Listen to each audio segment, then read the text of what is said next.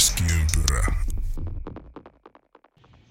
Moro, tässä on Miro Heiskanen. Älkää missään nimessä kuunnelko tätä roskaa. Erinomaisen hyvää perjantai-päivää, iltaa tai mitä muuta tahansa vastaavaa vuorokauden aikaa, rakas jääkiekko yleisö. Tämä on Keskiympärä podcast. Mä oon Emeli Aho, mulla kaverina Antti Nikulin. Moro Ana. Morjesta, morjesta. Onko sua ikinä sanottu Anaksi? Lähdetään nyt tämmöisellä päivän On joskus sanot, siis on joskus jotkut käyttänyt sitä, mutta en ole kyllä koskaan oikein tykännyt kyseisestä lempinimestä. Niin ei ole kyllä onneksi jäänyt. No niin, jätetään se sitten tälleen kertaluontoiseksi heitoksi. Joo, se sopii mulle. Miten on sun NHL-viikko mennyt? Mitä on niin päällimmäiset mielen päällä, kun NHLstä puhutaan? Mennään tälleen suoraan aiheisiin. Paljon on kyllä tapahtunut nyt. Ja on ollut tässä kyllä oma viikko noin muuten aika kiireinen, niin on ollut vähän vaikea pysyä ihan kunnolla kärryillä noissa. On niin, niin paljon tullut kaiken maailman isoja ja merkittäviä tapahtumia kyllä, että näin se on, on kyllä. Värikäs viikko tässä NHL-sarjalla, kyllä. Näin se on, ja sama, sama on itsellä ollut, ollut tässä, mutta niin me vaan pistetään jakso purkkiin taas jälleen kerran. Tuota, uutismäärä on suht iso, niin kuin sanottu. Käydään tästä nämä nopeat, helpoimmat, lievimmät eka alta pois. Eli tähdistöottelu nyt lähestyy sieltä Jack Eichel ja Conor Bedard tietenkin pois loukkaantumisten vuoksi. Vincent Trocek ja Kyle Connor tulevat paikkaamaan heitä. Ja tämä on hyvä, ettei oteta niin väkisin samasta joukkueesta sitä paikkaa ja sinne, sinne että tota, niin Pedarin tilalle olisi sitten tullut joku Jason Dickinson sieltä Chicagosta suurin piirtein. Niin tämä menee mun mielestä ihan hyvin näin. Joo, ei vasta väitteitä tuosta, että sepä just, että tietysti jos jollekin ensikertalaisen aun paikka, mutta ainakin, että vähän enemmän pysyy se tähdistöottelun nimessä, tai niin kuin toi maine parempana, niin on, on hyvä, ettei väen vängellä roudata sitten jotain. Niin, eikä tämä ole niin mitenkään, pelaaja mitenkään Jason Dickinsonia vastaan. Hän on pelannut itse yllättävän hyvänkin kauden, mutta heitin vaan tästä niin nimenä. Joo, siis ei, ei missään nimessä. Että kyllähän niin kuin totta kai on, onhan Blackhawksissakin potentiaalisia hyviä pelaajia.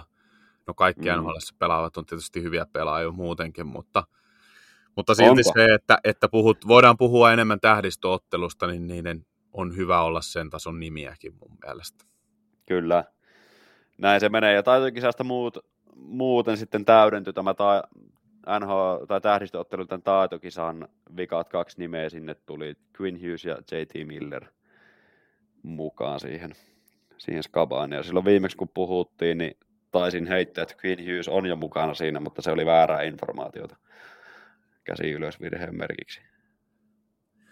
Joo, hän on kahteen kertaan nyt mukana. No ei. Taitava, no. taitava kaveri. se on. Joo, näin se oli sitten tosiaan jo, että Jack Hughes oli se, joka oli alun pitää valittu, mutta Jep. Sebastian Aho ei pääse valitettavasti. Ei tule voittoa Suomeen.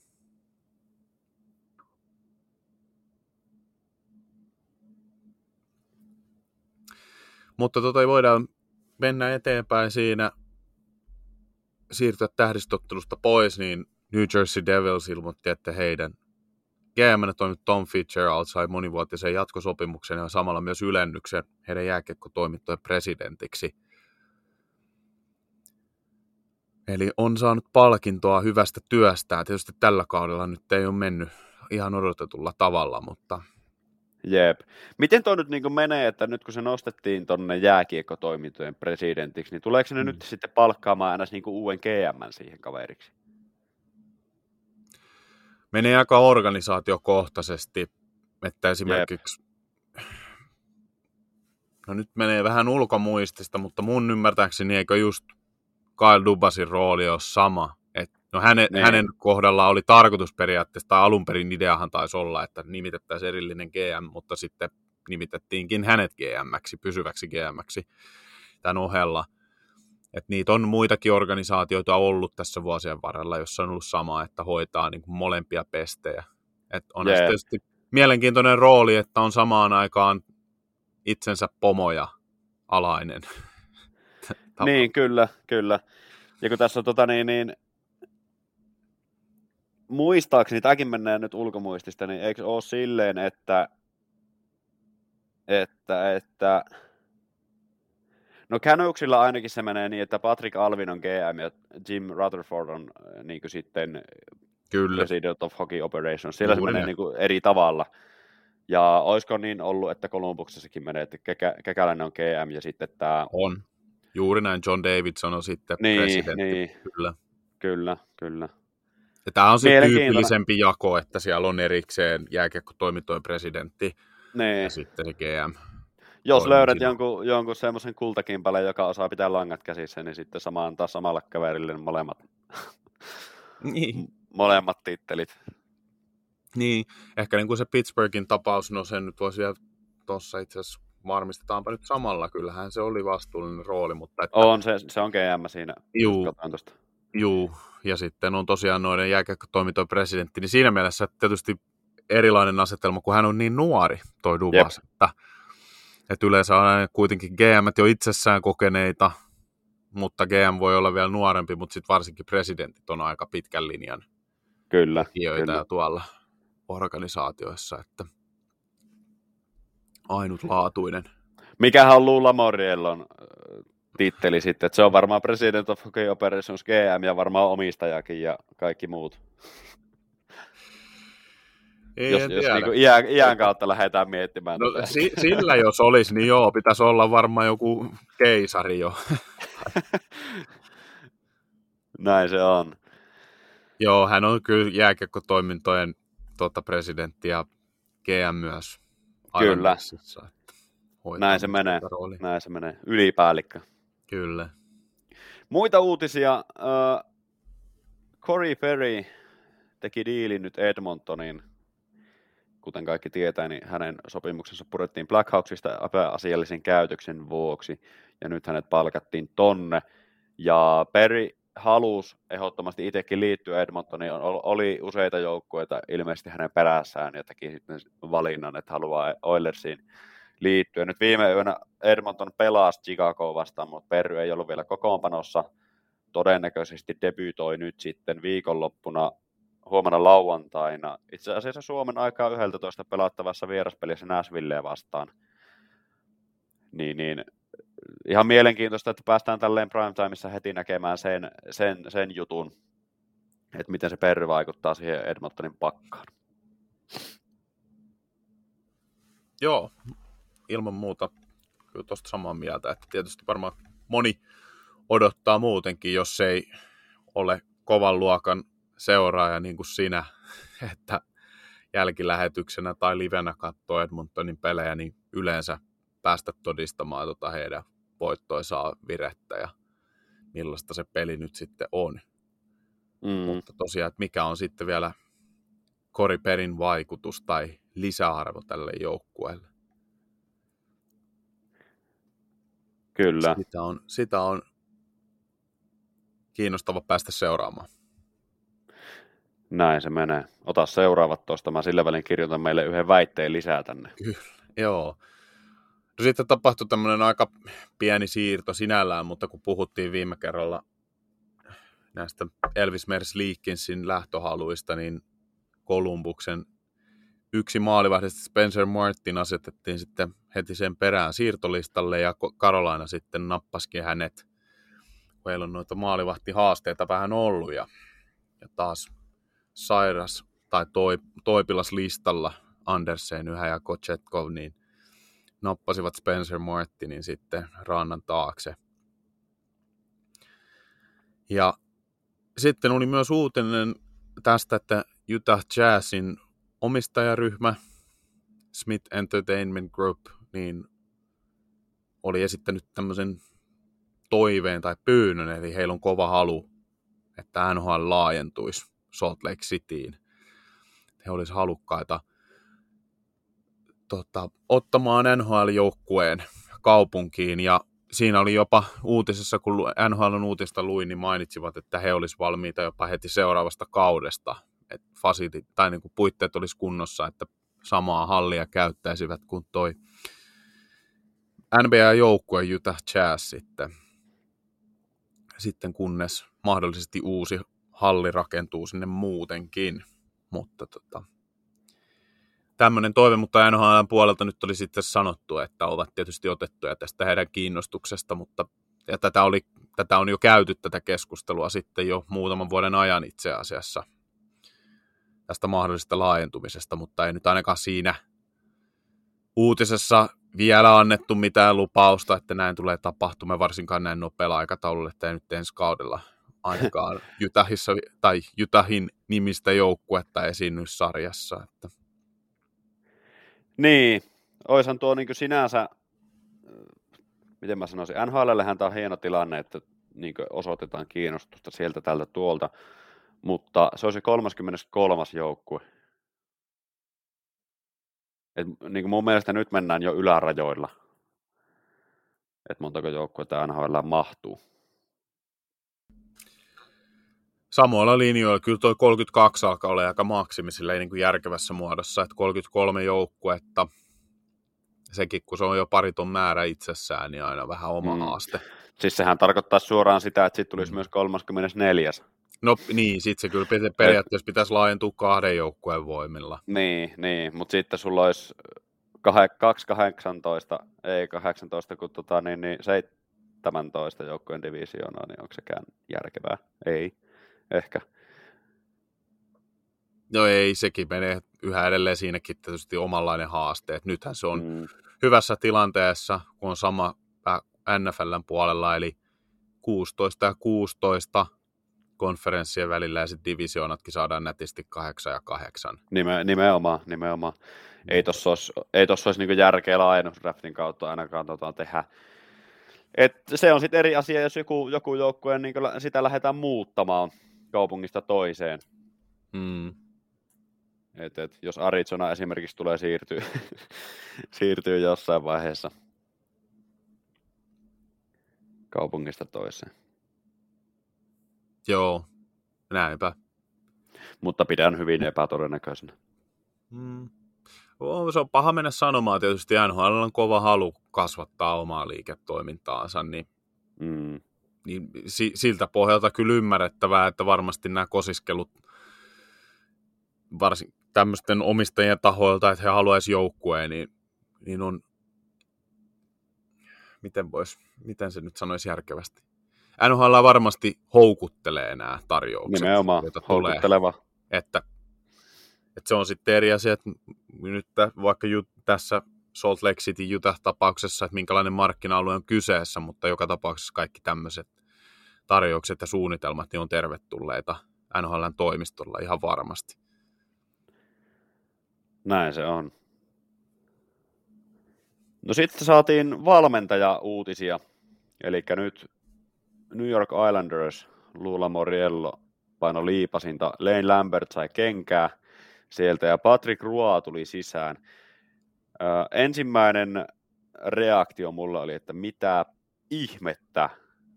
A, että miksi ne vaihtaa valmentajaa ja toinen, että minkä takia Patrick Roy.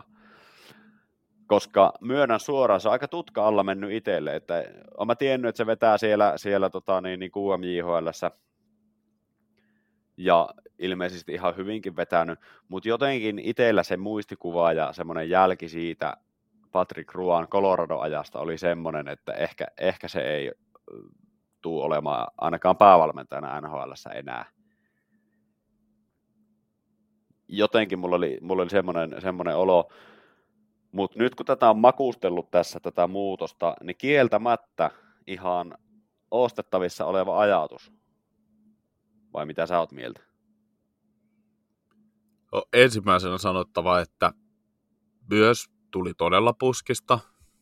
Niin varmaan tuli lähes kaikille, kun mm. tästä ei edes mitään huhuja ollut liikkeellä etukäteen. Jep. Joo, insiderit ei breikannut sieltä hearing-tasolla, että nyt tulee hearing-uutista. Ei, joo. Tämä taitaa olla aika yleistä kyllä Lamoriollon joukkueiden kohdalle, että ei paljon tietoa vuoda ulospäin. Että Joo, näin, uutiset, mä, näin mäkin olen Uutiset tulee joukkueen suunnasta sitten aina. Mutta Niin, noin Islandersin kausi on ollut aika kaksijakosta ja se meno sillä tavalla, että vai, mutta yllätyin kyllä yl, yl, yl, silti siitä, että he päätti vaihtaa valmentajaa. No sitten Ruoasta valmentajana, myös hyvin hankala sanoa kunnolla. Tietysti jo se, että kun ei paljon junnusarjan pelejä tule seurattua, että just se mitä on kerrottu ja kuullut ja selvittänyt, niin ihan hyvin hän on siellä valmentanut ja pärjännyt oman joukkueensa kanssa. Mutta tota, se Colorado-aika, niin, niin no, ensi, oliko heti ensimmäinen kausi, niin silloinhan hänet pal- Ruohan palkittiin var- parhaana valmentajana. Jep. Colorado veti yllättävän hyvin sillä jo, silloisella joukkueella, jolta ei kuitenkaan odotettu ihan kauheasti, mutta sitten se lähti menemään vähän enemmän ehkä sitä rataa, mitä siltä joukkueelta sopi siinä kohtaa odottaa, ja sittenhän sieltä taisi tulla näitä riitoja. Että kun on tämmöinen hyvin jo pelaajauralla tunnettu, että on hyvin tämmöinen voimakas persoona, jolla tunteet näkyy tekemisessä, niin Patrick Rualla siis, niin tota, on, sanon, että on vielä yllättävämpää ehkä, että menee tuommoiseen niin kuin Islandersin kaltaiseen joukkueeseen. Jotenkin musta tuntuu, että aiempien pohjalta just Lambert ja Barry Trotz ja sillä tavalla, niin että ne on vähän semmoisia niin kuin rauhallisemman olosia kavereita ja, ja Lamoriolle joukkue on semmoinen tiukan kurin ja muu joukkue, niin, niin ruoaa sitten tuommoisena voimakkaana persoona, niin kuinka sopii valmentajaksi. Niin, mutta, mutta tämän takia nimenomaan tämä rupesi tuntuukin siltä, että totta, Islanders on ollut niin hajuton, mauton, väritön joukko, että niinku, siis se on niin unettava joukko ollut viimeiset vuodet ja monta vuotta. Niin nyt sinne penkin taakse, kun saadaan vähän luonnetta, niin kyllä mä niin nyt on sitä mieltä, kun tätä on tässä makuustellut, niin että ihan hyvää tämä tekee. No tekee ainakin seuraamisen näkökulmasta, että kyllä kiinnostaa ihan hirveästi ja tuo, tuo todella paljon – uutta ulottuvuutta koko Islandersiin et, tolta kantilta. Et on Kyllä. todella mielenkiintoista nähdä, että mit, mi, millä, mihin suuntaan se joukkueen pelityyli mukaan muuttuu, mitä Ruoa saa siitä aikaiseksi ja miten niin kuin sit Ruoa yleensä valmentajana nyt käyttäytyy. Että on hänkin varmasti kuitenkin paljon kokeneempi valmentaja nyt, vaikka onkin junioreita valmentanut viime vuodet, mutta silti se, että hän on nyt pidempään jo toiminut valmentajana kuin silloin Colorado-aikana se oli aika tuoretta. Oliko niin jopa ihan ensimmäinen valmennuspesti tyyliin heti. Oikein voisi tarkistaa sen, mutta, mutta tuo sitä väriä ilman muuta koko sarjaa. Se on todellakin, jep. Kyllä. Se on todella kaivattua. Ei Kyllä. Islandersista kun puhe tässä ollut, viime yönä pelasivat Montrealia vastaan, jossa Brendan Gallagher veti aika rumasti, olisiko ollut pulokkia vai pelekkiä kumpaa, niin päähän keskialueella kyynärpäällä. Todella rumaa taklaus. Näitä sen tilanteen? Mä en ole ehtinyt nähdä kyllä valitettavasti. Jos ei tule pelikieltoa, niin siitä mä oon niin luovuttanut ihan, no kyllä mä oon nyt jo luovuttanut tuon suhteen, mutta, mutta tota, tuo oli mun mielestä todella likainen kyynärpäällä ihan suoraan nassu. Joo. Laitetaan paussille, niin mä annan, annan Anttikin saa antaa sitten tuomionsa. No nyt kun on nähnyt tilanteen, niin aivan järjetön. Törkeetä, törkeetä. No on.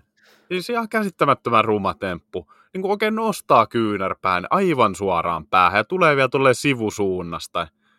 Veti, niin tuommoisen, veti tuommoisen vapaapainityylisen liikkeen, että enää puuttu, kun olisi ollut käsi suorana siinä. No niin, siis hyppypotku melkein, mutta no, kyynärpäällä. Siis niinkö, Pelek luopuu kiekosta just niinkö, sekunti aikaisemmin, eli ei olisi ollut mahdoton tehtävä peruuttaa taklausta, mutta se, että sä vielä nostat käden tuolla tavalla, niin, niin. Jää vähän, jäähän mielenkiinnolla odottaa, että minkälaista tuomio saadaan. Kyllä tuosta niin mun mielestä pitäisi antaa jo useampi peli. Totta kai pitää, ilman mm. muuta. Siis Monta... mun mielestä vähintään viisi peliä. En tiedä Samaa riittäisikö mieltä. edes. Samaa mieltä. Viisi, viisi on niin mun mielestä ehkä linjassaan siihen, mitä nyt on nähty tällä kaudella Mm, no sitä varmaan Ra- sen takia. Mä sanon sen viisi, mutta Niin, voisin mennä jopa kymmenen luokkaankin tossa. Suomessa menisi. Kyllä. Niin menisikin. Sitten lisää uutisia. Flamesin Oliver Kyllington on palaamassa takas peleille yli vuoden tauon jälkeen. Mielenterveyssyistä oli siis poissa näinkin pitkään. Toivotaan, että on saanut, saanut kasettinsa kuntoon. Tämä on mielenkiintoinen muutenkin. Tämä, mennään kohta Kälkäriin pikkusen tarkemmin, kun puhutaan näistä trade-mahdollisuuksista.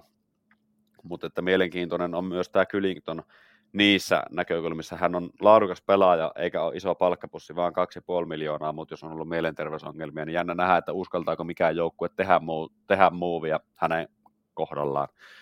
Mutta toivotaan nyt ensinnäkin, että pääsee peleille ja, ja sitä myöten niin, niin back on track niin sanotusti. Hieno kuulla kyllä joo, tai oli lukea tuosta uutisesta, että on siihen pisteeseen jo päässyt, että on valmista palaamaan kaukaloon. Hänet oli tuolta aktivoitu tavallaan takaisin. Jep. Ootko-. Onko ollut, tiedätkö, onko se ollut Ruotsissa äh, nytten palautumassa vai onko ollut Kälkärissä? Ootko törmännyt siihen? Toinen en osaa vastata, ettei ainakaan ollut semmoista Joo. mainintaa siinä uutisessa, jota NHL sivuilta luin, niin ei ollut mainintaa siitä, että olisi ollut jossain Euroopassa erityisemmin sitä, niin kuin esimerkiksi Philip Chytil on ollut loukkaantumisesta toipumassa, kuntoutumassa, niin.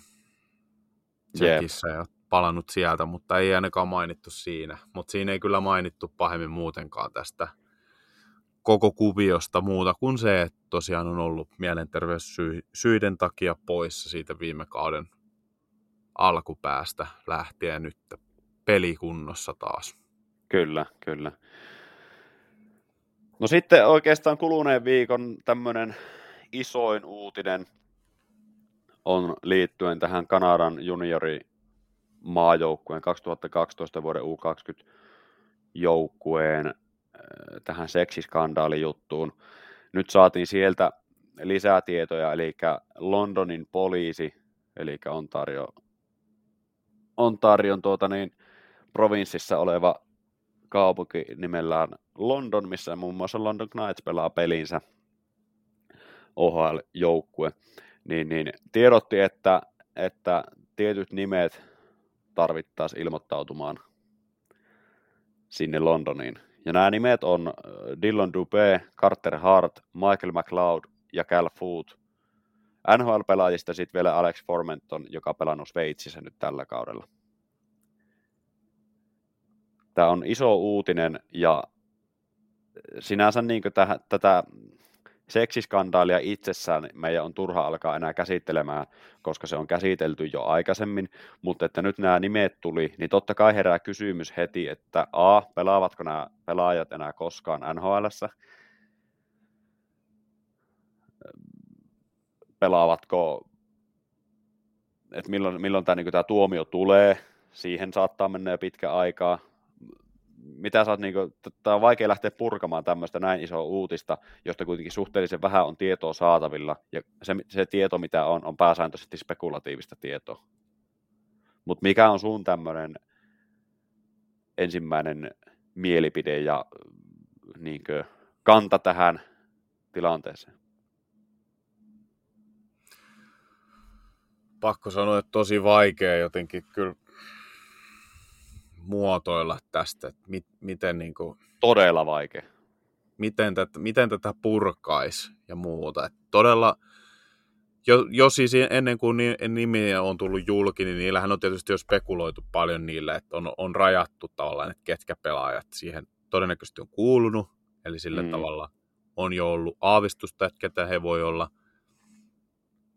Mutta tota, tosi rankat syytökset nämä on ollut jo alusta pitäen tosi niin kuin rankka tapaus kaikkinensa. Ja nyt sitten kun tämä alkoi tällä tavalla, että ensin tuli tämä Dylan Dubé ilmoitus, että hän on toistaiseksi poissa joukkueen toiminnasta, ja sitten tapahtui että muiden pelaajien kohdalla sama, että he poistuivat myös joukkueidensa vahvuudesta, niin No siinä on kyllä niin kuin jokaiselle osapuolelle aikamoinen painolasti. Et, on todellakin. Niin oikein, jotenkin, en, en mä oikein tiedä. Siis tosi vaikea jotenkin sanoa tästä niin kuin mitään. On tosi vaikea ja siis niin kuin, t- tulee niin semmoisia ajatuksia, että tässä on niin kuin, kärsijöitä niin kuin, tosi paljon. Että nämä ei ole pelkästään on. nämä, tietenkin uhri nyt ihan ensimmäisenä. Niin. Äärimmäisen valitettava juttu. Totta kai pelaajatkin, ja varmasti katuvat sitä, mitä on joskus aikaisemmin tehneet. Ja, mutta todellakin heidän pitää sitä kantaa vastuu. Se on niin ihan selvä. Mutta sitten, että mm. tämä vielä vaikuttaa niin vahvasti monen eri joukkueeseen, nyt kun puhutaan NHLstä. Mm. Mainehaitta on tietenkin yksi, mikä, mikä tulee. Se ei sinänsä joukkueisiin vaikuta. Ehkä NHL niin kuin liikana jonkun verran. Hoki Kanada on nyt sitten homma erikseen. Mutta sitten niin kuin ihan urheilullisesti, kun tätä miettii. Philadelphia Flyers. Nyt vihdosta viimein, kun niillä on näyttänyt siltä, että nyt niin olisi semmoinen joukko, että voitaisiin mennä pudotuspeleihin. Niin sit siitä ykkösveskari otetaan tällä tavalla sivuun.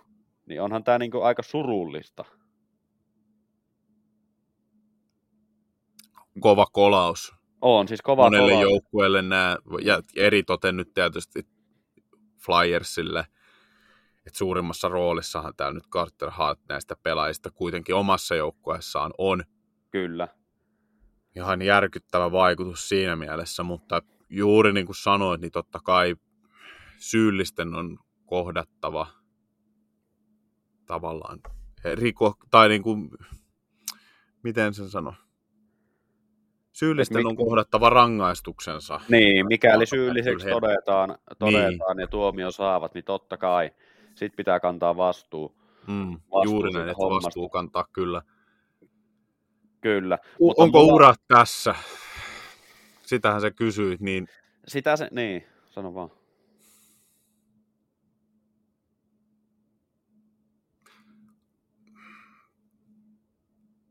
Se on vain, sanotaan, että NHL-ura voi kyllä olla aika siinä. Et, tai ainakin, niin kuin, että menee vuosia ennen kuin voi palautua. Se on niin, jotenkin niin iso juttu mm. sen näiden kyseisten pelaajien maineelle, että et, et, et se tulee enemmän siitä, niin kuin, että eihän,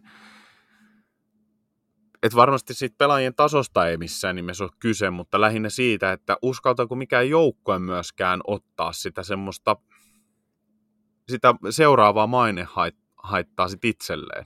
Mm. Että tämmöisen tapauksen jälkeen, sitten kun jossain, jos no, tuomiot on annettu ja ehkä jo, jos jotain tuomiota tulee ja ne on kärsitty ja muuta, niin sen jälkeen palaisi, niin sitten se, että sä nyt tuosta kiinnität jonkun näistä pelaajista, niin sehän on ihan valtava uutinen jo sekin taas kerran. Niin se on, mutta mä myös samalla, mä oon semmoinen ihminen niin pohjimmilta, että mä niin itse ainakin haluaisin uskoa aina toiseen mahdollisuuteen. Mä oon tainnut sitten aikaisemminkin sanoa, että otetaan nyt ensinnäkin ihan rauhassa, A, minkälaiset tuomiot tulee, mm. ennen kuin, mm. niin kuin sillä pystyy spekuloida niin tarkemmin mm. tällä, että minkälainen sitten on heidän niin pelaajien tulevaisuus NHL. Mm varmasti jossain pelaavat, jos nämä tuomiot ei ole mitään mahdottoman pitkiä. Et niin varmasti, no Venäjä. Nyt ensimmäisenä tulee mieleen, että sinne varmaan niin sitten, jos ei muualle, muualle niin sopimukset saavat, mutta tuota, niin mulla itsellä on semmoinen, niin kuin,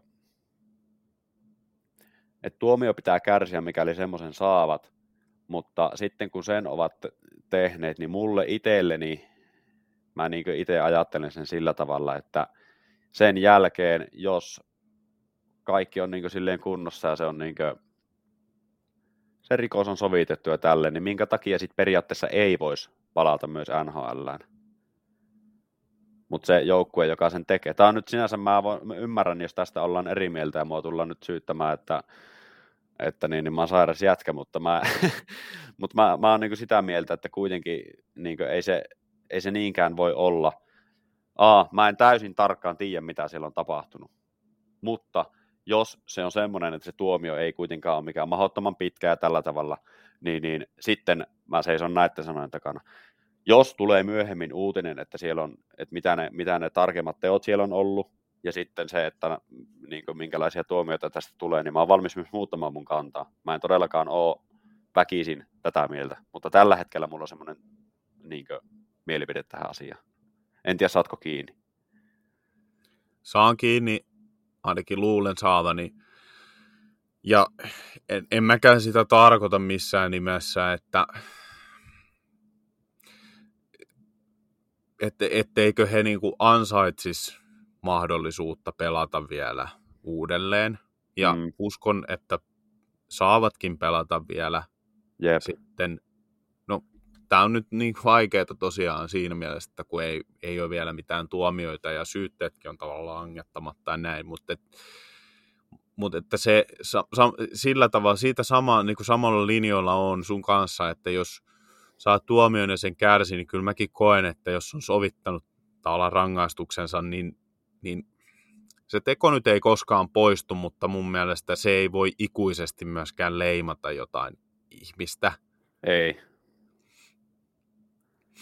Et kun sitä ei saa tekemättömäksi myöskään, niin, niin sitä ei voi silleen ikuisesti sit tavallaan roikottaa myöskään sen, tai ei, ei pitäisi, että se on aika niin. kohtuutonta sitten ihmis, ihmistä kohtaan, että, että totta kai se nyt riippuu sitten, jos nyt mennään, no ei nyt ehkä tarvi edes lähteä, mutta siis vakavahan tämä rikos on joka tapauksessa, ja, mutta on. siitä sitten oikeus, oikein, tuomioistuimet antaa tuomionsa ja päätöksensä ja, ja niiden mukaan mennään.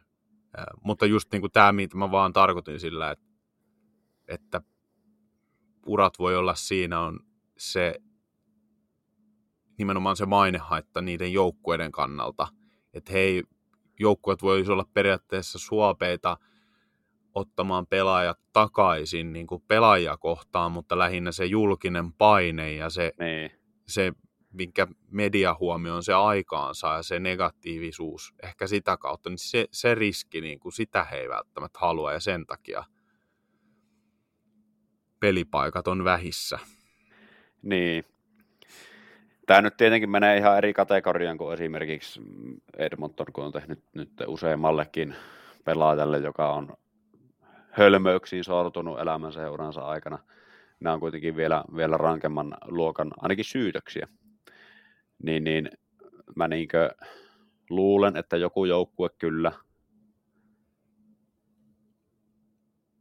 niin kuin tämän, mun tämänhetkisen tunteen perusteella saattaa tarttua tilaisuuteen, jos se menee sillä tavalla, että nämä nykyiset sopimukset purkautuu ja puretaan mutta tämä on nyt tämmöistä spekulointia, kun ei, ei tiedetä tosiaan syytöksiäkään, kun niitä ei ole vielä tullut. Joo, ei tässä liikaa pidä asioiden edelle mennä. Että mm. Mutta se mun pointti tuossa, niin, mutta se mun pointti tuossa oli lähinnä se, että toivon, että sitten jos ja kun jossain vaiheessa tuomio tulee ja se kärsitään, niin sitten NHL ei ala niin sarjana vielä periaatteessa antaa jo niin lain edessä rikoksensa sovittaneelle tuota niin, niin, ihmiselle uutta rangaistusta vielä niin sen jälkeen. Mm. Et se mun pointti oli niin ehkä tuo. Niin. Toki otetaan nyt ne tuomiot, mitä sieltä tulee, ja sitten, sitten mä oon valmis heittää mun lopullisen mielipiteen kannan tuohon. Mm. Joo, ja sitten toki toinen asia, mikä siitä, siitä niin kuin tulee, niin on, on just tämä, että onko sitten pelaajat enää pelikykyisiä. Totta kai. Siis just tämä, että, että onko, onko he sitten henkisesti sovittaneet oman rikoksensa mahdolliset syytteet. Että just tämäkin, että niin kuin ilmoitettiin, että jos Nilon Dubé jää määrittelemättömäksi ajaksi pois joukkueen toiminnasta ja mielenterveyssyyt on taustalla, niin on tuommoista aika raskas ihmisen sitten kantaa. No tähän mennessä jo, ja sitten vielä kun se tulee julki ja mm. jos siitä tuomiot saa ja syytteet jo itsessään, niin ei se ole helppo paikka jo sekään. Sekä henkisesti että fyysisesti. Niin, niin just tätä. Et jos, jos käy niin, että niinku ihan kovaa, kovaa tuomio niin sanotusti tulee, ja lähdetään niin linna, linnan pahnoille tätä sovittamaan, niin sit se on niin jo siinä. että mm. sitä niin, niin sä et siellä, siellä tota, niin, kongilla opi kauheasti laittaa lähtöä pussiin tai torjumaan sitä kiekkoa.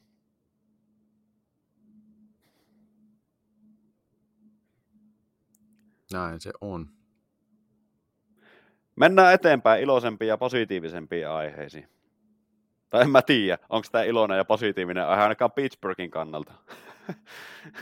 No, t- niin mä mietin, että olisiko tämä suoraan pitäisi skipata, mutta ehkä tämmöisenä, Tähän... nyt vähän tämmöisenä loivana kevennyksenä sanotaan, että ei tämä nyt ollut niin. niin, kuitenkaan onneksi ihan niin vakavaa, mutta sattunut voidaan... tuommoinen pikku Niin, tähän voidaan niin heittää tämä homma sisään sillä, että mitä Chris Letang päästi suustaan tämän tilanteen jälkeen, että oh my god, selvästi pysty huulilta lukemaan.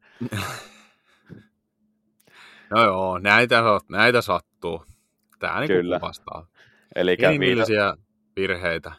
Kyllä, eli viitataan tähän, kun Pittsburgh teki oman maalinsa, oman maalin, tuota, niin, niin, kun oli tyhjä, tyhjä omissa ja lähtivät hakemaan YV-hakua siinä, niin, niin, niin. Joo, se on semmoista, oli vähän, niitä sattuu.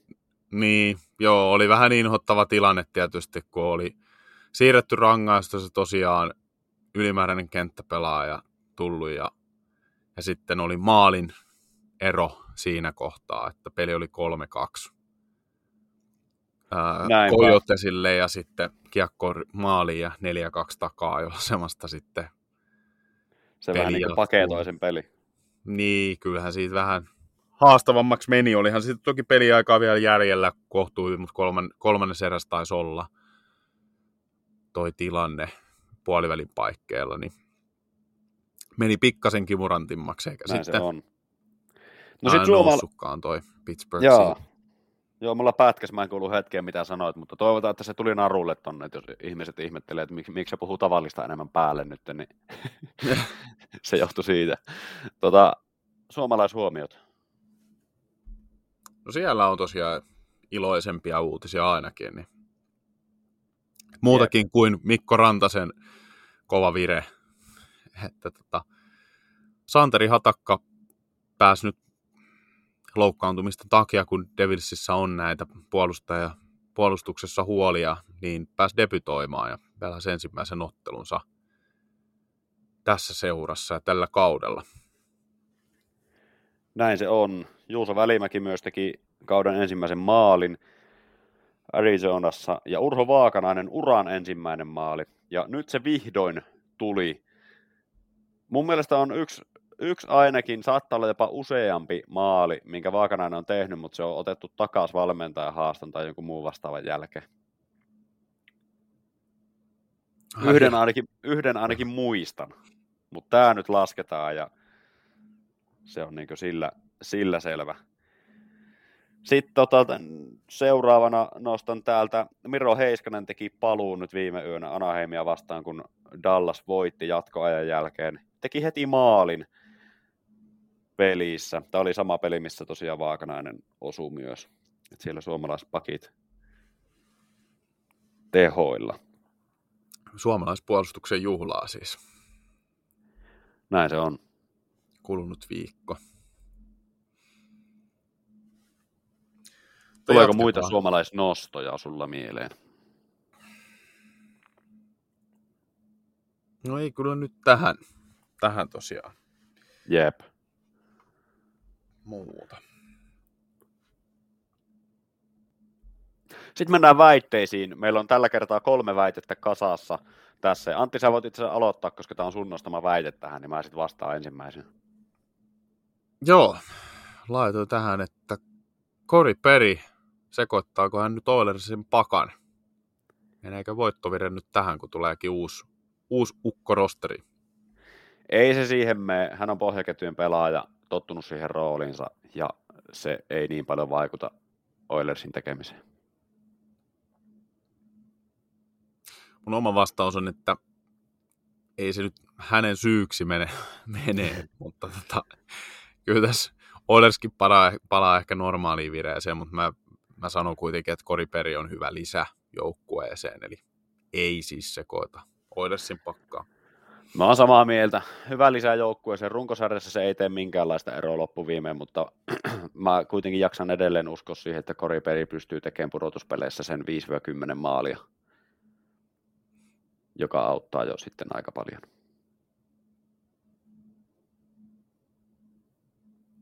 Sitten seuraava nosto tulee taas mun kikkapankista. Patrick Rua on NHL-tason valmentaja. Mun mielestä on. En kyseenalaista.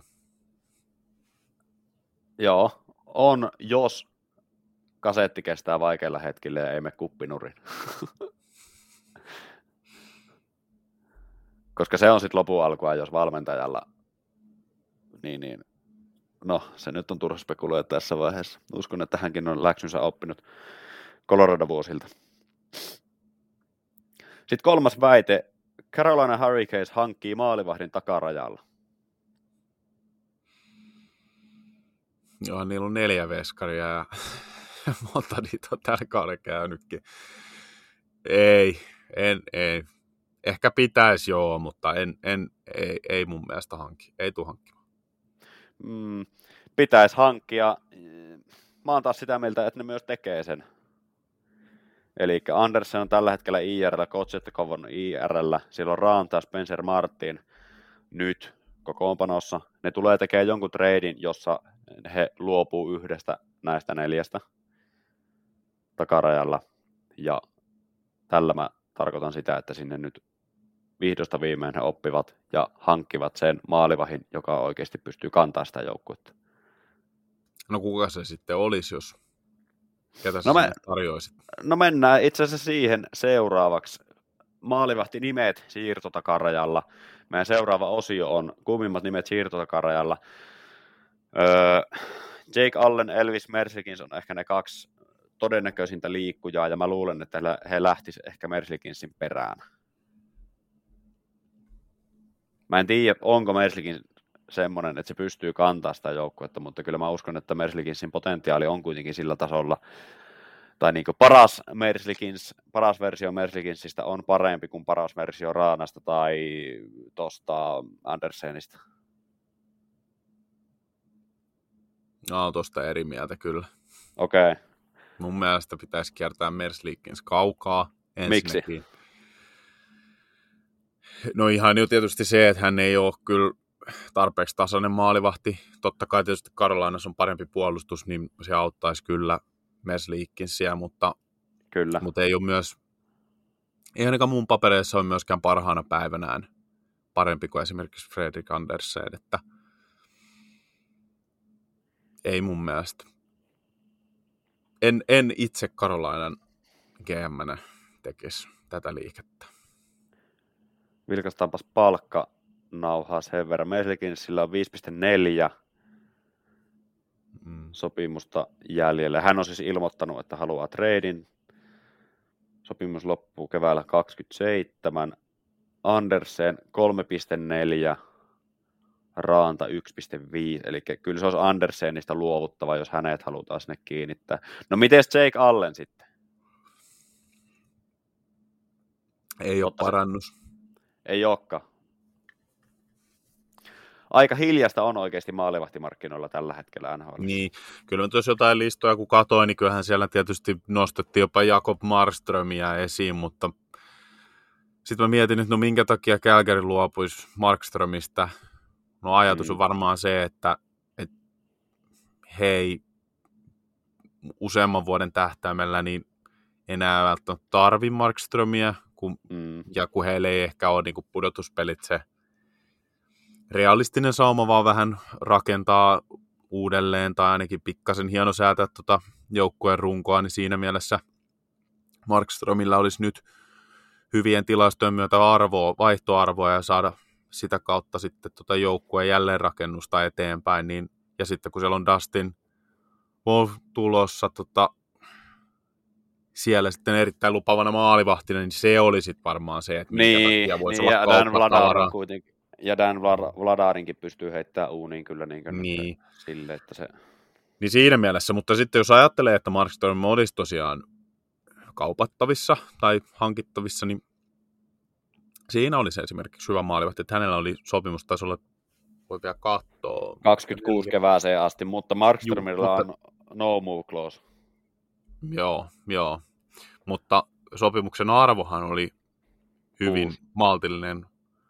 No okei, okay, se oli 6 miljoonaa, joo. Se oli sitten varmaan trade takarajalla, kun siinä puhuttiin sitä 4,6, mutta 6 miljoonaa, niin Joo. on kuitenkin ihan laatumaalivahti mun mielestä, niin no ikä alkaa olla tietysti, se on ainoa. Mutta, No joo, 33. Elikkä mutta sanotaan, että jos, niin, mutta että ehkä siinä, siinä tulisi jo Inasen, mä näkisin, että ehkä pieni parannus voisi tulla just vaikka Raanta Andersen kaksikkoon, niin, Tulisi, tuossa tulisi isokin parannus.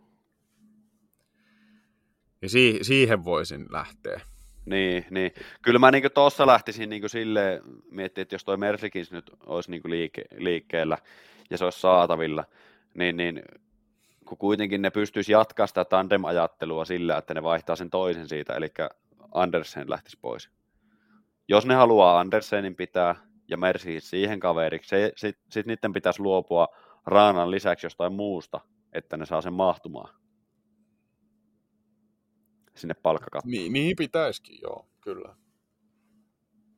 Eikä sinne Ja- nyt tietysti ihan taivu tosta noin vaan. Ei se taivu, ei kanssa, se että- taivu, ja kun tämä joukkue kuitenkin tarvisi mun mielestä sentteriä. Jos ne meinaa jotain voittaa. Että toi on, vähän Joo, niin, no siis- niin. Toi on vähän niin kuin paha silleen Karolainalle, että, että tota, niillä on, no okei, Teräväinen on liikuteltavissa, 5.4 sopimus loppuu. Martinuk on liikuteltavissa, se on vajaa kaksi. Sopimus loppuu. Pakistosta Brady Shea, Brett Pesci, 5 ja 4 miljoonaa. Ne on niin kuin liikuteltavissa, mutta kenet sä noista haluat liikuttaa pudotuspelejä kohti? Ainut vaihtoehto on Teräväinen. No Anthony D'Angelo on se, joo. D'Angelo on semmoinen, joka varmaan sieltä ehkä lähtee. Se vie 1,675, eli se nyt helpottaa sen verran siitä.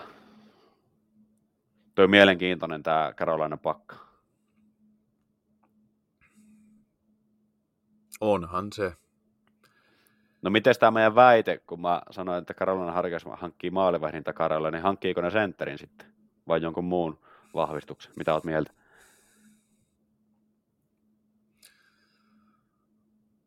No joku vahvistus, mä katoinkin vähän heidän kokoopanoja, että onhan heillä to, tosi tasainen porukka, mutta kun tietysti mielessä se ongelma on, tai Se on... tasapaino ollut aina siinä, että, että he, pärjä, he on pärjännyt sillä tiettyyn pisteeseen asti, mutta kun he ei pääse sillä niin kuin sen, toistaiseksi on tullut aina se katto vastaan siinä, just siellä ratkaisevassa vaiheessa. Eli sitä semmoista rosoisuutta siihen kaipaa Mm. vähän lisää.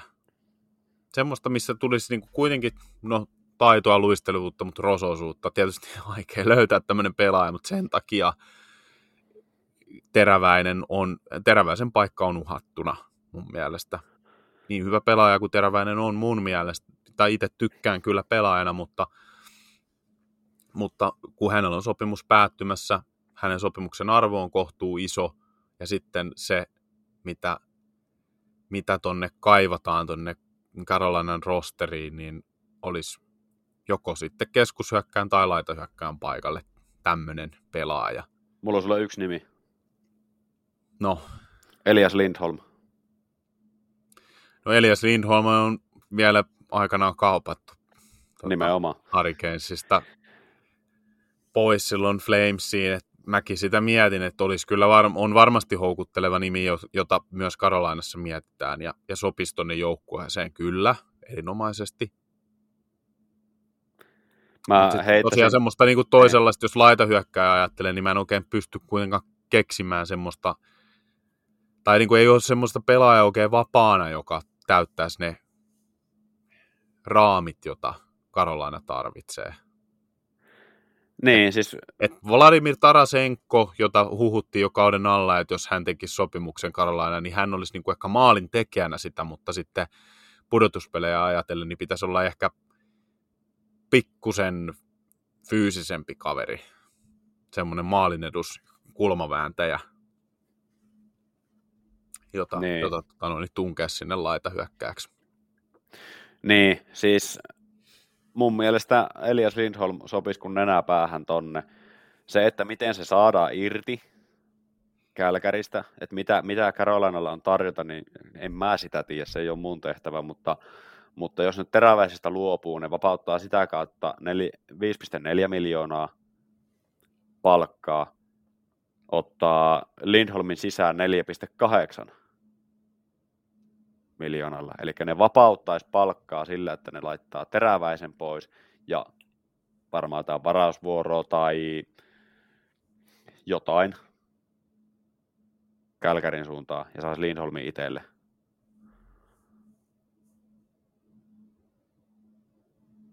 Mm, se on ihan vaan mahdollinen, siis niin kuin mahdollinen vaihtoehto. Tossa se menisi ainakin helposti se vaihto. Niin, Karolainalla on ensi, ensi keväälle, ensi tota, niin kaksi kakkoskierroksen pikkiä, niillä on tota, niin, niin, saatu Flyersin kakkospikki sinne, eli niillä on, olisi siitä ainakin toinen liikuteltavissa helposti, elleivät sitten lyö niin oikeasti, että nyt, nyt halutaan voittaa pistää ykköskierroksen varaus siihen, niin sitten mä veikkaan, että se Lindholmi liikkuisi jo. Lindholmin kohdalla joo, kyllä sitten tulee olemaan varmaan huutokauppa, että tulee. tämä maksaa aika paljon, on, on halutuimpia. No ehkä kaikkein halutuin pelaaja jopa kaikista tällä hetkellä spekuloitavista ja ja sitten tietysti myös keskusyökkäistä eri toten. Niin. Et ehkä tuossa vielä Karolainalle, jos tyrkkäisin jotain kakkosvaihtoehtoa, joka olisi sitten vähän halvempi ratkaisu, niin Sean Monahan, hän, hän voisi olla sitten, jos keskusyökkää ajattelisi, niin toinen vaihtoehto. Että ei ole sitten varsinaisesti ehkä semmoinen Elias Lindholm olisi parempi vaihtoehto ilman muuta näistä kahdesta, mutta tois sitten siihen keskikaistaan mm. kuitenkin lisää vakautta ja syvyyttä. Jep, mutta Saan Monahan on tällä kaudella osoittanut olevansa vähän niin kuin back kuitenkin. Juu, juu, siis juuri näin, juuri näin. Ja kuitenkin palkka pikkusen alle kaksi miljoonaa, mm. niin tuohan nyt on sinänsä ihan ilmanen. Mutta niin kuin tästäkin, monahan niistäkin tullaan käymään huutokauppa mun mielestä. Ja tässä on samat joukkueet heittäisin, että näiden kummankin perässä. Colorado, Boston, Carolina. Nyt ihan ensimmäisenä. Joo, ja mul, mä itse vähän tuossa kattelin, että Monahanin kohdalla niin vielä New York Rangersin lisäisin ehkä siihen, että voisi sopia sinne, just varsinkin kun tuossa on tuo maltillinen palkka. Ja tämän mm-hmm. hetken kokoonpanoa kattelee, niin siinä olisi hänelle hyvä kolmosentterin rooli. Monahan olisi oiva niin contender joukkueen kolmosentteri nimenomaan. On ja todella mielenkiintoinen varmasti myös monen joukkueen papereissa just ton halvan sopimuksen takia ja, ja se, että kuinka paljon, kuinka hyvin hän on tällä kaudella pelannut, mitä pystyy tuomaan Kyllä. pöytään. Niin,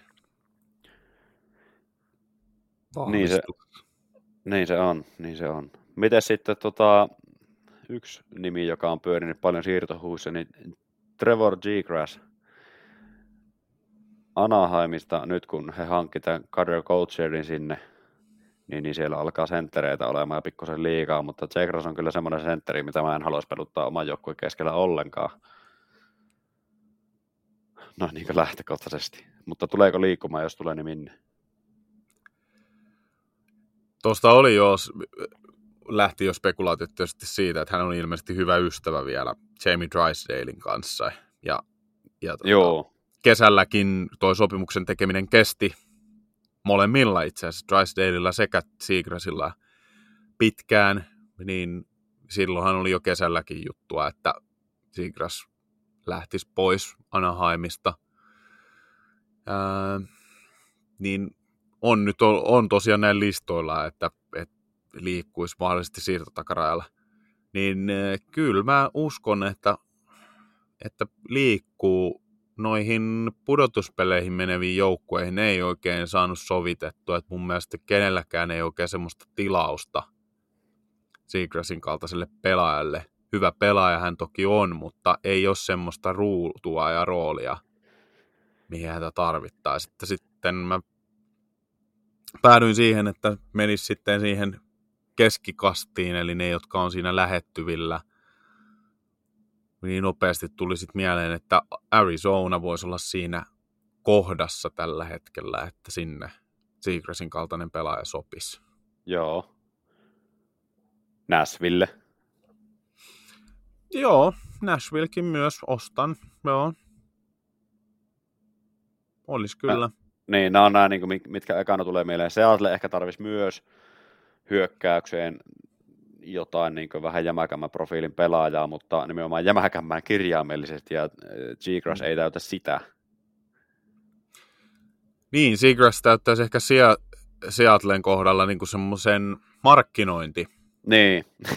vajeen, että heillä ei kuitenkaan ole, ole sitä semmoista kärkitekijää, varsinkaan nyt kun Matthew Beniers on pelannut, vai Maddie, onko se nyt ihan virallisesti, kun näistä koskaan tiedä aina, että onko mm. nämä nyt mutta Beniers sanon... kulkee sillä tunnetummin niin. ainakin, niin, Kyllä. niin kun hän on nyt tällä kaudella vähän kärsinyt eikä oikein kulkenut niin kuin tulokaskaudella, niin en tiedä, onko hänessä semmoista ainetta, mutta Seagrass nyt ainakin tiedetään kaikkien taitavien kikkojensa ja ilmaveiviensä kautta, niin kyllä, että olisi semmoista markkinointinostetta kyllä Seattleen.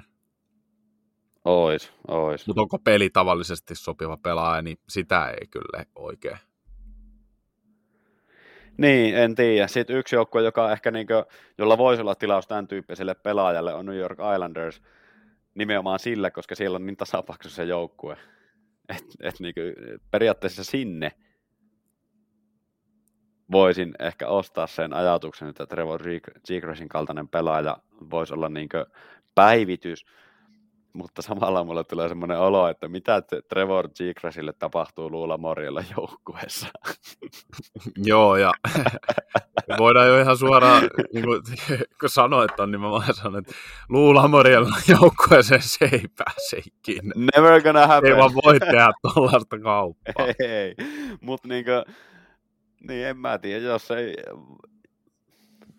pikkuhiljaa kun ikää karttuu, niin tulee vähän softi siitä äijästä, niin ehkä sitten. Ai niin, sehän osoitti olevansa tosi softi, kun Patrick Roaki piti partaa ja, ja mitä Ehkä tämä jotain mun haaveunelmia, mutta, mutta tota niin, mutta niin ajatuksena saat sä kiinni siitä, että Islanders, niin kuin sen, kun miettii sen joukkueen tämänhetkinen pelaajaprofiili, No joo, siis kyllä, kyllä siinä mielessä ihan samanlaista, että kyllä hän toimisi sinnekin semmoisena mark- markkinointimielessä toimisi. Että... Joo, mutta myös no, pelillisesti, koska se... Niin no, pelillisestikin kyllä, joo. Onhan siellä, siellä tietysti... niin kauheasti, niin, mm. niin se, että sinne tulee yksi semmoinen niin oikein niin täydellinen tai niin kunnon taitopelaaja. Mm. Niin, no Barsal on semmoinen ainoa samankaltainen pelaaja. Mutta on, sekin, niin, mut on sekin vähän semmoinen, tiedätkö, kuitenkin, mä sanoisin, että Barcelon niin todella köyhän miehen Nathan McKinnon, tarkoitan tätä niin kuin, sillä, että se vetää vähän välillä niin kuin, tiedätkö, laput silmillä ja on niin kuin, yhdillä raiteilla, mutta niin, niin McKinnon osaa niin kuin, pelata, vaikka se vetääkin vähän niin kuin tolleen. Ja tätä nyt ei pidä ottaa kirjaimellisesti, että McKinnon vetää laput silmille, että tiedätte mitä mä tarkoitan kyllä tällä. Ainakin itse kyllä tiedän, mm. mistä on kyse. Joo. Mutta siinäpä ne Gigrasille ei ihan kauheasti olisi halukkaita meidän mukaan. Meillä on kuumimmat nimet siirtotakareella lista tässä otettuna. Me ollaan Lindholm käsitetty, Gigras Monahan käsitelty, sitten Jake Allen, Elvis Mersikins käsitelty, mutta näistä maalivahdeista vielä, niin, niin NHL on kaksi joukkuetta, jotka tarvis mun mielestä niin kuin rutinoituneen backup-veskarin, ja eniten semmoista tarvii Colorado Avalanche, nyt kun Pavel, Pavel Frankus jäi pois loukkaantumisen vuoksi. Toinen on ehkä LA Kings, koska Phoenix Kapli loukkaantui, ja nyt Cam Talbot on aika yksin tällä hetkellä että se nyt riippuu siitä, että miten se kaplin loukkaantuminen, minkälainen se on, miten pitkä hän on sivussa. Mutta nyt tällä mm. hetkellä, kun Kings on vaikeuksissa ja tarvii jonkunnäköistä nostetta, niin se voi olla yksi keino hankkia toinen maalivahti sinne.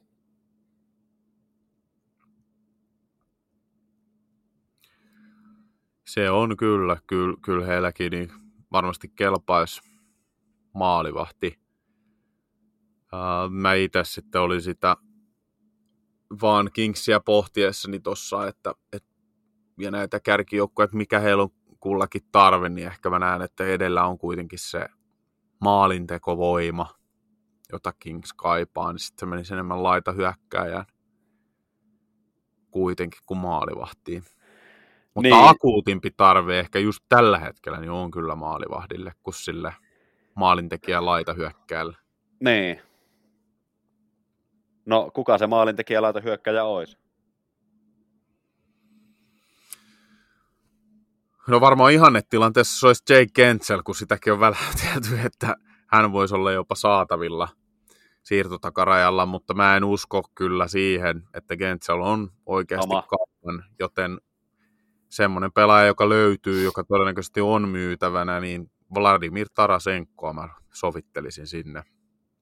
Kyllä, Tarasenko. Nyt mainittakoon toki, että näissä nyt on silleen pohdittu tuota koko palkkakattosysteemiä, että mm että miten mahdutetaan ja mitä liikkeitä pitäisi tehdä sitten suuntaan ja toiseen. Että no se olisi teräväisestä, teräväisestä, kun puhuttiin, niin, niin, niin Carolina on taas helpommin saatavissa Tarasenko, ja sen takia mä taas niin ehkä nostasin Tarasenkolle sen, että Carolina on todennäköisempi kuin Kings,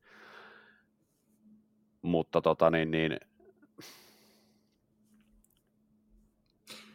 No siinä on ainakin todennäköisimmät vaihtoehdot, joihin mä, mä lähtisin myös häntä liikuttamaan tai siirtämään. Et, niin, et Karolainastahan niin. oli silloin puhetta kesällä just, että Tarasenko saattaisi olla sinne menossa ja liikkui jo huhuja, että sopimus olisikin tehtynä tai ihan, ihan pian julkaistavissa, mutta näin ei kyllä käynyt, mutta siellä olisi sitten toinen paikka kyllä, missä Tarasenkolle voisi olla tilausta. Niin se on. Öö, kun mä tästä katson pakistoa, niin Kavrikov on vajaan 6 miljoonan lapulla. Matrua on 3 miljoonaa pakistosta. Ne on niin ne, ketkä siitä periaatteessa, no en mä tiedä, ei kyllä Kavrikovia ne ainakaan lähde kauppaamaan. Ei, vastahan se viime kaudella tuli ja, jep, ja sopimuskin jep. tehtiin. Niin... niin, ja itse asiassa nyt kun muistelen, niin olisikohan niillä, no tostahan mä näen, Kavrikovilla on no move clause. Joo. Ei ole edes modifioitu. Mielenkiintoista. Ihan totaali, totaali kielto. Mutta tota, no sit hyökkäyksestä Kingsiltä kun katsoo, niin siellä on ton palkkaprofiilin pelaajia, ne on kaikki pitkällä sopimuksella. Vähintään kaksi seuraavaa kautta tämän kauden jälkeen. Kempe, Moore, Donald, ei ne niistä tule kestään luopumaan. Et toi on, ei tuu ei niin pelillisesti eikä myöskään palkan suhteen ole niin järkevää luopua kestään noista. Interesting. Näin se on. Mutta kun vielä Kingsistä puhutaan, ja sä sanoit, että sä näkisit, että maalivahdille on se tilaus, niin kuka sinne sitten menisi maalivahdiksi? No siis kakkosveskariksi just vaikka Jake Allen. No näetkö että Kaapo Kähkönen voisi olla siellä. Erittäin hyvä nosto, joo. Erittäin hyvä nosto. Eilen haastattelin Kaapo Kähköstä Zoomin välityksellä ja mulla oli mielessä, että pitäisikö kysyä, että nyt kun sopimus on päättymässä, niin joko on laukut pakattuna, että johonkin playoff-joukkueeseen kakkosveskariksi. Mutta en muistanut enää tähän, tähän sitä heittää. Niin hyvä muisti on mulla. Mutta en kehannut mm. kysyä, en kehannut kysyä, se voisi, ollut, olisi voinut olla ehkä vähän epäsoveliasta. No joo, olisi voinut olla ehkä. Mutta joo, Kähkönen kyllä on mahdollisesti sellainen, joka kiinnostaa joukkueita kyllä. Ja joo, ja Kähkönen on pelannut hyvin tällä kaudella. Kyllä. Ja tuossa kun sanoit, että Kingsillä nyt olisi tarvetta, niin Kings joo. Ja sitten tietysti toisena, niin se aiemmin mainittu Colorado. Mm. Heillä on, heillä on vielä kipeämpi tarve kakkosmaalivahdille. On, on. Kyllä mä niin pidän todennäköisempänä, että Coloradosen veskariliikkeen tekee kuin vaikka Kings. Ja yksi, mm. yksi, yksi mielenkiintoinen kanssa sitten, niin Edmontonista on puhuttu, että hankkisiko ne Skinnerille jonkun kirittäjän, mutta sitten taas Calvin Pickard on pelannut todella hyvin viime yönä pelasi nollapelin, ja on iso osa siitä, että tuo, siellä on Edmontonissa tämä voittoputki tällä hetkellä päällä. Niin ja eikö tota Edmontonilla oli joku lupaava nuori Jack Campbell-niminen maalivahti vielä se ottaa varalla? lupaava nuori. Mä että nyt mä oon kyllä missannut jotain. Että...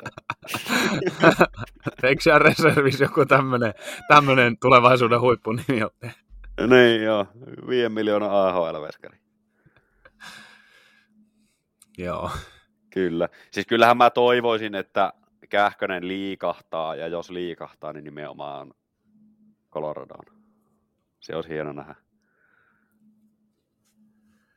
Se olisi kyllä hieno oikeasti. Suomalaisnäkökulmasta mun mielestä olisi kyllä hieno. Hieno saada Kähkönen sinne. Näin se on.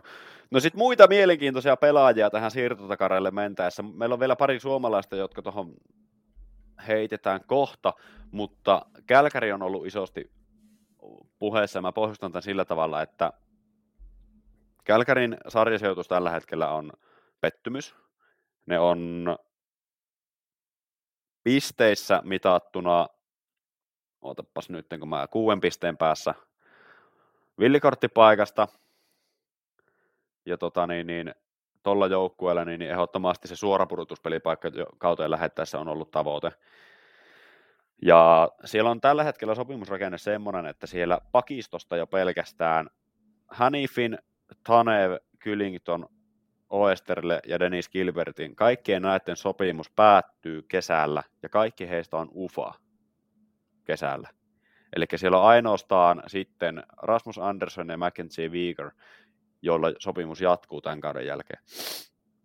Eli nyt Kälkärin tilanne mun mielestä on semmoinen, että nyt on niin vaan pakko takaraille, jos ne ei nyt ota mitään voittoputkea, puolentoista kuukauden voittoputkea tähän takarajalle, takarajalle mentäessä. Sitten tilanne on eri, mutta jos se jatkuu tällä, tällä, mitä se nyt on, ne on tällä hetkellä neljän pelin tappioputkessa ja viimeiseen kymppiin muistaakseni neljä voittoa, kuusi tappiota, näin ulkomuistista, katoin sen tuossa aikaisemmin. Niin, niin he tulee olemaan isoja myyjiä, ja sieltä on puhuttu nimenomaan Tanev, Hanifin nyt niin kuin ensimmäisenä, että ketkä olisivat lähdössä. Tietenkin Elias Lindholm myös. Ja pakit, nimenomaan Tanevin kaltaiset pakit on kysyttyjä joka vuosi takarajalla.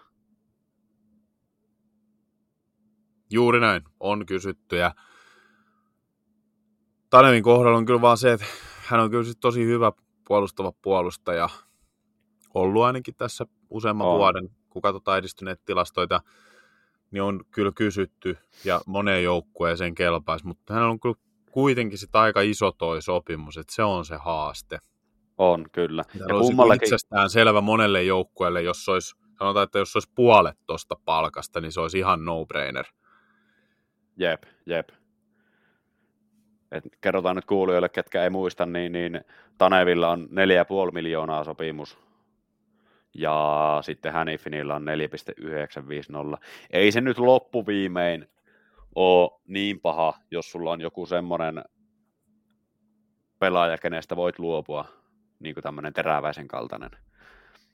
Anteeksi kaikille teräväisen faneille, mutta se vaan on fakta, että se tulee sieltä liikkumaan ton, ton palkan takia. Ja sen takia sitä nyt nostan no, tässä. Ainakin valitettavan todennäköinen kauppa tavara Karolainen niin, tapauksessa. Niin. Mutta ei siis, eihän toi Tanevin paperi esimerkiksi ole, eikä Hanifininkin paperi, niin mm. ole mitään mahdottomia ja mahdottoman pahoja, että ne on tosi hyviä sopimuksia itse asiassa niin kuin suoritustasoon nähden. Niin. Mutta se vaan niin. tällä hetkellä, kun noilla kärkijoukkoilla on niin tiukkaa tuolla, niin se aiheuttaa omat haasteet. Muutenhan tästä niin kuin suoraan vetäisin melkein yhtä suuruusmerkit, minne pitäisi vaikka Chris, Chris Tanev laittaa, niin Toronto Maple Leafs tilaus olisi kova. Kyllä. Ja samoin Hanifin. Hanifin on vähän kiekollisempi, mutta, mutta kuitenkin niin, niin menee siihen kypsän puolustajan muottiin, mikä on kysyttyä. Mut sitten Joo, tosi niin kuin, hyvä. Jep, aina jos on kiekollisempi pakki, niin siinä on kuitenkin aina se riski, mitä niin kuin pikkusen karttaa, ainakin itse ajatuksen tasolla, että sekoittaako sitten pikkusen dynamiikkaa enemmän kuin tämmöinen stay at home, kuten Tanev. Mm. No Tanevilla niin kuin toinen, toinen osoite, jos haluaisi pientä ehkä parannusta, niin voisin ajatella sitten niin Dallas Starsissa, että hän tulisi tiputtamaan Ryan Suteria. Joo, Dallas tarvii... Rooli. Joo, tai Dallas... sitten sama esimerkiksi Noah Hannifinin kohdalla, että se olisi tietysti sitten vielä. Niin, mä ehkä itse tykkäisin enemmän siitä, että Hannifin menisi Dallasiin, koska siellä on jo näitä mm. niinkö, myskää ja oman pään luutia, Lindel Hakanpää, Akseli, niin ne ei ehkä tarvi sitä, sitä tota, Tanevin kaltaista pelaajaa, että se olisi hyvä, jos siinä tulisi pikkusen kiekollisuutta mukana. Mutta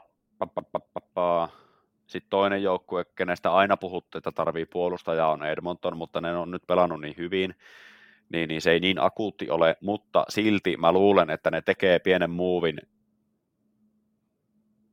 jolla ne pudottaa Brett Kulakin tai Cody Ceesin pois puol- puolustuksesta no sitä, ja hankkii sinne jotain. Cody Ceesi on ollut oikeasti aika hyvä tällä kaudella.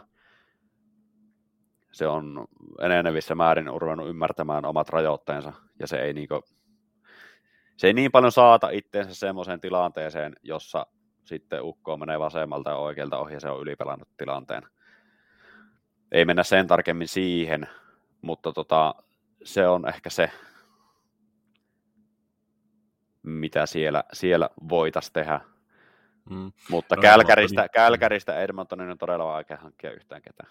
No tämä oli, joo, oli tähän just tulossa, että itselläkin vähän piirtelin, että Tanev niin kuin sopisi Edmontoniin niin kuin profiililtaan, mm. mutta sitten Kälkäristä Edmontoniin pelaajan kauppaaminen, niin onko edes mahdollista?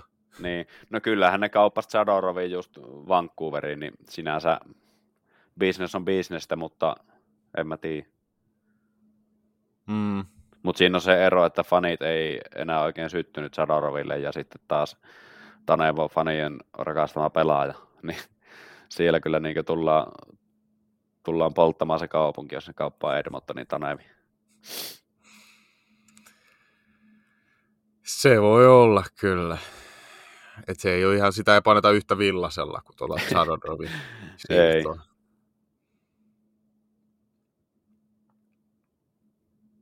Mutta on meillä vielä sitten tietysti puolustajan nimistä, kun on puhuttu, niin tässä on useampi NHL toimittaja Pohjois-Amerikan päässä myös Jacob Chikrinin tilanteesta puhunut Ottavassa, eli mm. kun siellä kuitenkin on hyviä puolustajia, että, että saman puolen puolustajia, niin Thomas Chabot ja Jake Sanderson siinä edellä, niin vaikka vasta viime vuonna Kikrinin hankkivat, niin voi olla, että pitäisi lähettää eteenpäin niin sanotusti jo. Että... Niin, Chikrin on semmoinen pelaaja, että kun sillä on ikä vaan 25 ja se tienaa 4,6, kaksi kautta sopimusta jäljellä, jonka jälkeen on, on UFA, niin hän on niin helposti liikuteltavissa ja siitä on saatavissakin sitten oikeasti palasia takaisin. Niin, joo, kyllähän ne sitä kohtuullisesti ottavakin makso silloin, kun siirtyi, mutta toki niin kuin, niitä samoja on helppo saada takaisin. Että on, siis kyllä just näin. Hyvä. Kyllä. Sitten yksi, joka mulla tuli tuossa äsken mieleen, niin, niin Kolumbuksesta tuli uutinen nyt just tänään, että Kekäläinen kuuntelee tarjouksia muun muassa Patrick Laineesta, mutta myös Ivan Provorov on semmoinen pelaaja, joka voisi kiinnostaa pudotuspelijoukkueita koska Provorovkaan ei ole mikään kallis pelaaja. Hänellä on pelkästään 4,725 se, mitä se vie käppiä, koska siellä on Flyers pitää sitä, sitä, sitä Provorovin palkkaa loppua siitä. Niin, kyllä. On varmasti hänkin potentiaalinen siinä mielessä. Ja taas katsoin nyt vaan samalla, että tosiaan niin, ää, viime vuonna, kun Chikrin kaupattiin, niin siellä meni tosiaan ehdollinen ykköskerroksen varausvuoro ja e, e, tota, ehdollinen kakkoskerroksen varausvuoro, eli ykköskerroksen varausvuoro oli viime kesän varaustilaisuuteen ja kakkos, kierroksen varaus sitten tulevan. Jep, ja, sitten ja ne, eikö ne, nehän on kakkoskierroksen varaus jo, 26 vuodelle. ne ehdolliset taitaa olla tuossa tapauksessa lunastettu jo sillä tavalla, Mm. että, että, että tota niin, niin tämä pakkikysymys on mulle tämä niin ehkä mielenkiintoisin tuon Elias Lindholmin lisäksi nyt. Lindholm, Monahan, Hanifin, Tanev, Chikrin, Tarasenko on ehkä mulle ne mielenkiintoisimmat nimet tässä takarajalla. Joo, aika samanlainen lista mullakin, että tota, sanotaan, että Jake Kentsel on tuolta ihan kärkipäätä, jos oikeasti on Mutta kun mä en usko siihen. mutta kun mä, mulla on ihan sama, että mä en usko sitä ja sen takia mä en tässä niin halunnut edes nostaa ja spekuloida sillä sen enempää, koska mä en vaan jaksa uskoa siihen. Niin, eli nostetaan tää tähän, että tämä on yksi meidän väite ja me vastattiin tähän, että ei sitä kaupata. No niin, se on varmaan nyt tälleen jälkikäteisesti, niin kaupataanko Kyllä. Jake Kentsel sieltä Niin, niin. Ei. Kyllä. No suomalaisia takarajalla kähköstä sivuttiin, teräväistä on sivuttu paljon, mutta myös laineesta kuunnellaan tarjouksia tällä hetkellä. Tullaanko laine kauppaamaan? No mä sanon, että ei saada kaupaksi. Se on niinku se. Vaikka tämä kuulostaa oudolle, että ei saada kaupaksi. Kyllä periaatteessa aina kaikki pelaajat saa kaupattua, kun vaan hinta on oikea, oikea Niin. mutta mä luulen, että ei niinku kohtaa se kysyntä ja tarjonta siinä mielessä. Että ei, Se ei vo- tehdä, se voi ei, olla. Ei tehdä kauppoja. Jos joku GM oikeasti taikoo jonkun semmoisen kanin hatusta, että, että sitä palkkaa saadaan niin ujutettua vaikka jonnekin Sanjoseen niin ihan oikeasti kunnolla jollain varausvuorolla, mutta mä en, se on niin ison riskin kuitenkin hankinta laine, että A, loukkaantumishistoria, se, että se on tosi epätasainen, niin en näe, että tapahtuu se. Olisi mielenkiintoinen nähdä, mutta en, en, usko, en usko siihen, että sitä nähdään, että laine kaupataan. Teräväinen taas puolestaan mun mielipide on se, että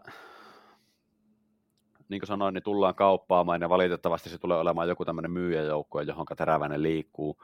Ainakin lähtökohtaisesti nehän voi sitten kaupata sen vielä siitä eteenpäin johonkin pudotuspelijoukkueeseen. Mm.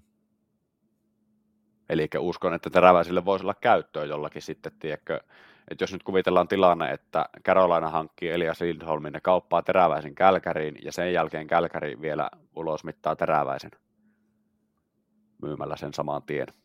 Tämmöinen skenaario voi olla mahdollinen. Voi olla mahdollinen, mutta ottaen huomioon tosiaan noin Niin.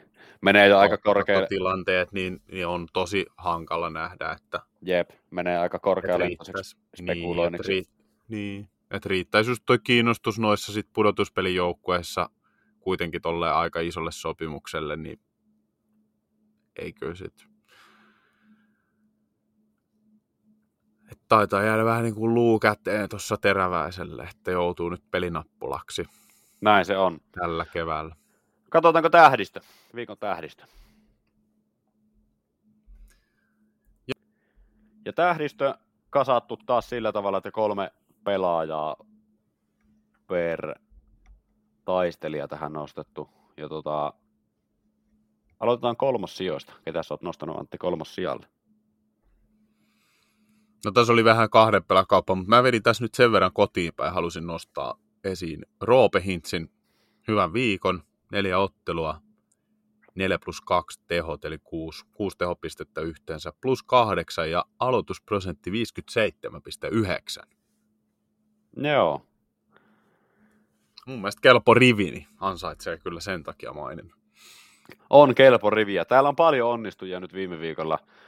Esimerkiksi Minnesotasta monta, Kaprizov 4 peliä 8 pistettä, Eriksson Ek 4 peliä 8 pistettä, sitten Nah Dobson, mä mietin sitä kanssa.